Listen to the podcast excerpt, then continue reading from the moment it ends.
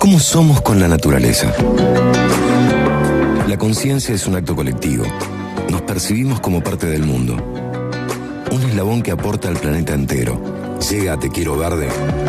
Maggie Gaviar. Con hashtag Semillar. Un espacio para repensar nuestro vínculo con la tierra. Hola a todos, buenas tardes, ¿cómo están?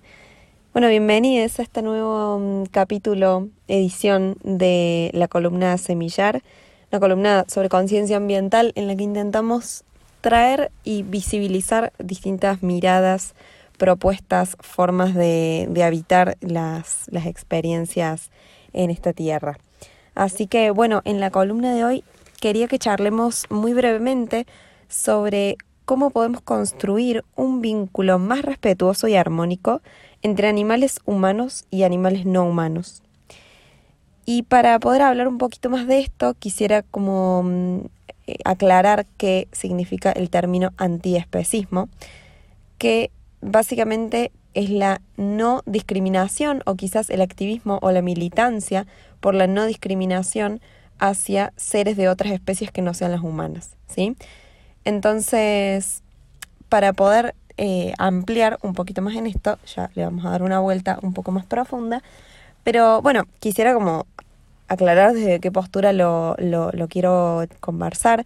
Y es que desde mi mirada, eh, a la cual invito al debate y a la discusión siempre, em, digamos, la, la, cultura en la que nos movemos y el modelo en el que habitamos este mundo es eh, completamente em, eh, extractivista, patriarcal y opresor.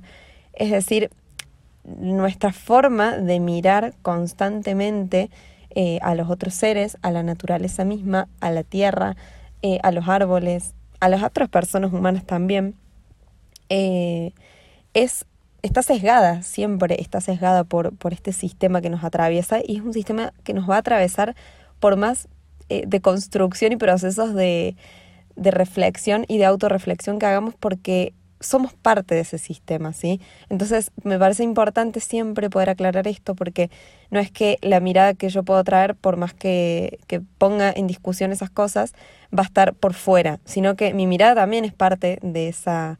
Eh, de ese modelo, ¿sí? Por más que yo me peleé constantemente con eso. Pero bueno, me parece importante aclararlo. Entonces, aclarado esto, quiero mm, traer una, otra pregunta. Y es, ¿Por qué comemos a unos animales y cuidamos a otros?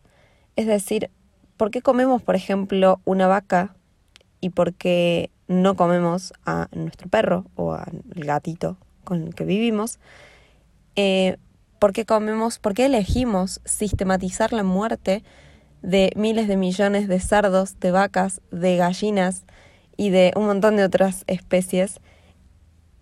Y sistematizamos y naturalizamos la venta de pedazos de cuerpos de esos animales y no naturalizamos la exhibición y, la, y la violencia contra otras. De hecho, hay leyes que protegen explícitamente, eh, hablando por fuera de los animales no humanos, em, de los animales humanos, perdón, eh, hay leyes que protegen explícitamente a gatos, perros y aves y no protegen a otros.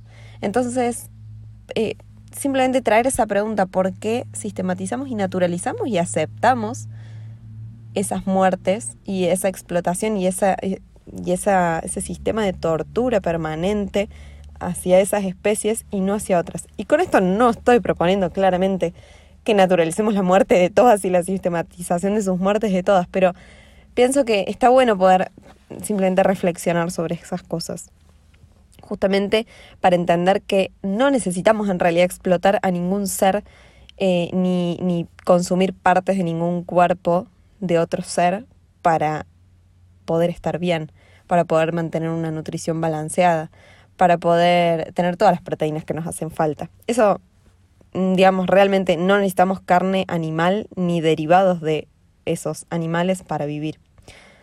Se puede tener una postura ética y hacer la revolución en cada plato de comida. Eso me encanta que lo podamos eh, traer. Yo es una frase que repito mucho, pero mm, realmente, digamos, si podemos ver y percibir al planeta como un tejido vivo, como un entramado complejo, como un espacio de convivencia entre especies y convivencia no hace que todos nos llevemos bien, sino que justamente en la complejidad de, de las dinámicas en esta tierra podamos vivir de una manera medianamente equilibrada y armónica. Entonces, bueno, simplemente mi propuesta es esa, es tratar de traer una pequeña reflexión para este sábado sobre mm, cómo podemos llegar a construir un vínculo un poquito más armónico entre, entre distintas especies de animales y, y, que podamos extender la pregunta y creo que es una pregunta hasta filosófica, ¿no? Lo podríamos estar conversando horas y cada quien tendrá su postura, su mirada, su experiencia y su recorrido que considero que es súper valioso. Así que bueno, les invito a compartirla, a que charlemos, em, a que podamos ver qué, em, qué está sintiendo cada uno y, y desde dónde puede hablar y puede pararse para decirlo. Así que bueno, les espero el sábado que viene, espero que con algunas respuestas de ustedes, a ver si podemos seguir ampliando este tema y les mando un gran abrazo.